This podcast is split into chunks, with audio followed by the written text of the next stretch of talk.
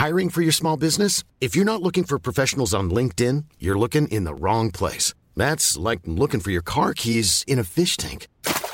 LinkedIn helps you hire professionals you can't find anywhere else, even those who aren't actively searching for a new job but might be open to the perfect role. In a given month, over 70% of LinkedIn users don't even visit other leading job sites. So start looking in the right place. With LinkedIn, you can hire professionals like a professional. Post your free job on linkedin.com slash people today. From Decrypt Media, this is the Decrypt Daily, and my name is Matthew Diemer. Today on the show, Binance expected to go public. Cardano launches smart contracts on testnet, and future regulations of DeFi. That's coming up today on the Decrypt Daily. And I'm recording this on Thursday, September 2nd, 2021. Not much to say this morning. So, let's get straight into those crypto prices. Here we go. Money talk. And I'm recording this at 10:45 Eastern Standard Time. Bitcoin is sitting at $49,680, up 4.6% in 24. Ethereum $3,775, up 6.6%. Cardano $2.97, up 5% in 24. Binance up 1.5% at 486, and Tether in the number 5 spot. Rounding off the top 10, we have XRP, Dogecoin, Solana, Polkadot, USDC. Total market cap $2.23 trillion, a BTC dominance of 41.9%, and an ETH dominance of 19.9. Now moving into our coin of the day. Coin of the day number is, let's see here, number 455 on CoinMarketCap. The coin is WeMix. Ticker is W E M I X. WeMix. The price is 60 cents, up about a percent in 24. Total market cap is $74.2 million with a fully diluted market cap of $611 million. Only 12% of the supply is in circulation. Now, actually, this one seems pretty interesting. WeMix is a blockchain based global gaming platform developed by WeMadeTree that provides users with wallets and marketplaces for digital assets, fungible tokens, and non fungible tokens. And WeMix envisions to nurture blockchain gaming ecosystems with users' experience value at the core, while existing blockchain gaming projects focus on digital asset exchange. So I looked at their website, WeMixNetwork.com, and well, they just have games on there, and it's a gaming token. I guess they're just trying to, uh, you know, have experience as an exchange of value instead of just like swords and shields and costumes and stuff like that. But there's a lot of games on there. Um, there's a lot of games coming out. There's something called Global MIR4 that's out right now. and You can, you know, check out the details. Uh, you can check out the wa- the wallets, the WeMix wallet, and you can look at their white paper. Um, you can play now on Windows, on Steam. You can get on Google Play, Apple Store, Galaxy Store. There's just a lot of things going on here. It looks pretty pretty fun to be honest with you if everything works properly now uh, obviously dyor take this with a grain of salt but you know gaming on blockchain and using blockchain as a way to change exchange value if it's again swords or costumes but also in this case maybe experience um, I guess that you get experience by playing the game more and more, and you gain experience. You could trade that off for different things, but this just seems pretty interesting. Anyway, if you feel like checking it out, link is in the show notes. In our conversation today, we're talking about DeFi and regulations. I just want to have a discussion about possible DeFi regulation futures and what that might look like. Enjoy. Brad Yasar, CEO of EQIFI. How you doing? Welcome to the show. I'm doing well. How are you doing? I'm doing well. Thank you very much. Look, this has been on everybody's mind right now because of all kinds of things that are happening around the world. Regulations and leg- legislations and bills and amendments are being passed everywhere. And people are wondering, what's that going to do for DeFi. What is the new regulations? How can they impact De- uh, DeFi? Because it is essentially decentralized. And I want to get like an, I don't know, just like a taste. Like I want to just wet my beak and what uh, the new regulations could look like. Can you just like kind of paint that picture for us? I can't tell what the regulations are going to look like because I have no say in them, but I can tell you it can go one of the two ways. Uh, there can either be regulation that supports innovation and supports DeFi as a whole, uh, both regionally and globally, and then we'll see exponential, explosive growth because uh, right now a lot of the hesitancy in exploring this uh, new space and using these new products is around the uncertainty. It's it's um, people don't understand it. They don't know what's at risk, what's not. So you know there's a certain fear of uh, trying it out. So if the regulations come and they're supportive and create a framework for further innovation i expect uh, an incredible explosion in the defi space more so than what we have seen so far. On the other hand the heavy-handed uninformed or misinformed uh, regulations can completely shut out parts of the world from getting any exposure to this this innovative um, finance revolution that's happening. Because if any country comes and says, "Oh, now we're going to regulate this, and you need to apply for this loan and uh, I mean this license and that permit," that's not compatible with a decentralized financial model where there's there's sometimes DAOs in charge that are uh, governing what happens, and it's programmatic. So it's it's all it, all all of it is on the line, and it's going to depend on how the regulation comes and how the regulators approach it. And I hope they bring some experts and do it in a sensible way you think there's a happy middle there? You think that you could be pro regulation and have consumer protections as well as you know be pro innovation?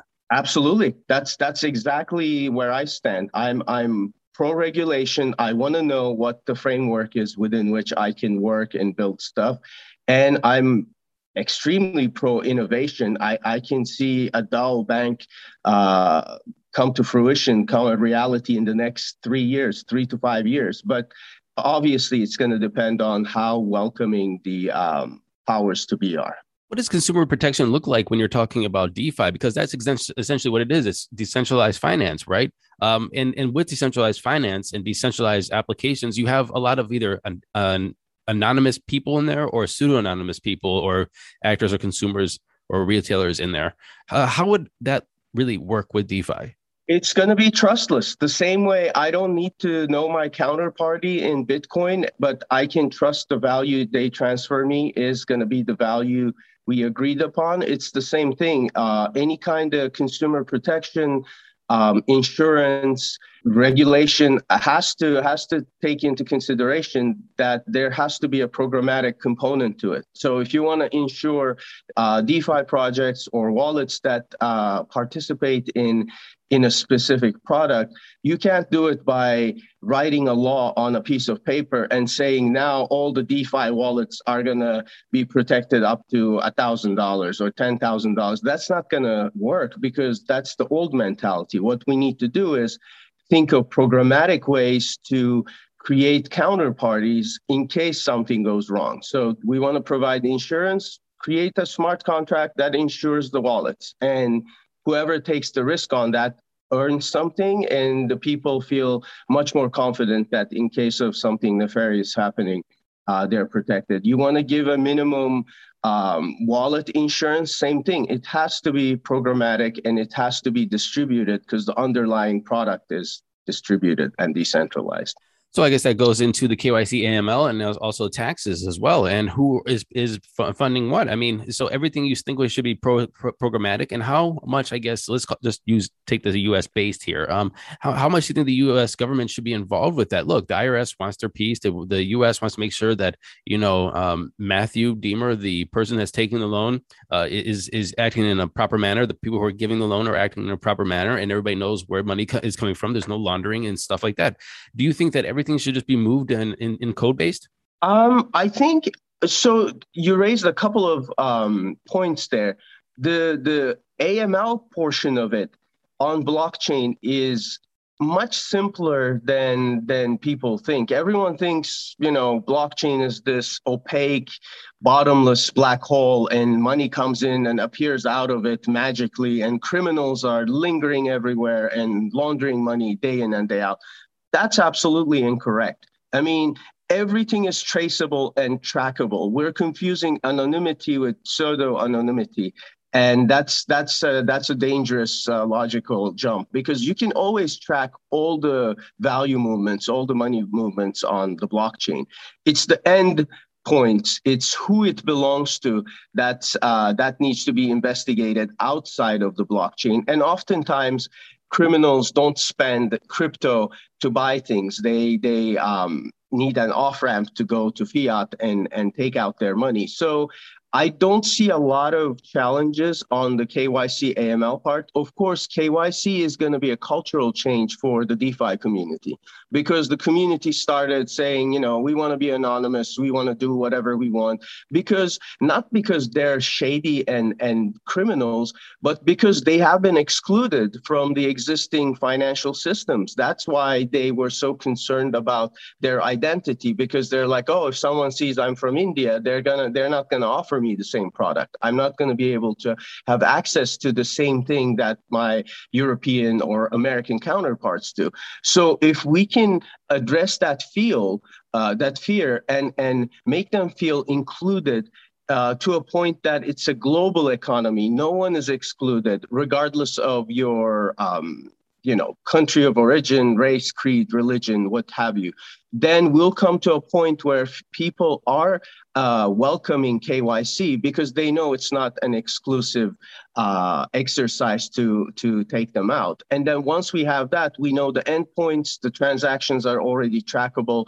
So suddenly, DeFi becomes much uh, less friendly to money laundering and criminals than um, any banking institution and any banking rail and then you know you have a faster better system. So long story short is kyc aml isn't that scary? Let, let's make sure that we regulate make sure that we have uh, consumer protections. However make sure that defi expands and continues to grow and innovate. And at the same time make sure that when you're putting down these regulations that we make sure that this defi is all inclusive regardless of where you're from who you are what color you are what religion you are so everybody can have access to the same tools. Am i correct that is correct. Excellent summary. Well, then, thank you very much, Brad, for coming on and talking to us about the possibilities of DeFi regulation and what it could look like in the future. My pleasure. Thank you for having me. And moving into other news, there's a battle going on in New York City right now. We, you know, it's kind of like they had the primary, and everybody's just like, "Oh, Eric Adams is the new mayor," which you know, New York City is a very democratic city, so more than likely there's a there's almost no chance that the other person, the Republican, is going to get into office. Who's that Republican candidate? It's Curtis Sliwa. Anyway, they are having a battle though. They're having a battle of words of what they want the future of New York City to be like. And Sliwa said yesterday, as New York City mayor, I will make New York City the most cryptocurrency friendly city in the nation. Property taxes, fines, and fees will be payable in crypto, he tweeted. He's making big, bold statements of how he wants cryptocurrency to be used in New York City. This tweet was paired with a graphic of Dogecoin, Ethereum, Bitcoin, and Ripple ATMs. He continued to say, We will open more crypto ATMs and incentivize businesses to accept crypto. We must modernize our economy and make it accessible to all. Eric Adams was also saying a couple months ago the same thing. We're going to bring business here. We're going to become the center of life sciences and center of cybersecurity, the center for self driving cars, drones, and the center of Bitcoins, said Eric Adams, the Democratic candidate. All I can say is they're both fighting for a new digital future. I don't think there's much choice though. But I want to just point out I want to focus on the person that is going to be promoting the incorporation of innovation in the technology, modernizing the city and modernizing people's lives, not just trying to get people to part with their bitcoins by saying, hey, you can pay with taxes, you can pay fines and fees and blah, blah, blah, blah, blah. What I want to see is more people saying, hey, businesses here, incentivized to move here. Let's modernize the election structure, the voting structure, the way that the economy works, and let's try to incorporate blockchain technology and take the lead in the United States. Now, that's what I'm looking for, not just say part with Bitcoin. It seems as though they all have essence of that, but what does that really mean? That's what I'm looking for. CZ Zhao, the founder and CEO of the world's largest cryptocurrency exchange Binance, has revealed that the US platform plans to conduct an IPO in the next three years. He said, in quote, Binance.us is going to do exactly what Coinbase did. As we all know, Binance.us is the only avenue for buying cryptocurrencies on Binance that US citizens have. We've got blocked out of Binance.com, the global Binance. And so you can't buy, sell, trade, or even put in money in some things you can't withdraw. If you log in, they will give you a countdown timer to say, hey, if you don't withdraw your to- tokens from this exchange, you're going to lose them. So Binance.us is the US's only access to a Binance product. But is this surprising? Is it surprising that Binance.us wants to go public? Is it surprising that any other exchange wants to go public after Coinbase? They saw that and they said, show me the money and also show me a little bit more security within operating in the US.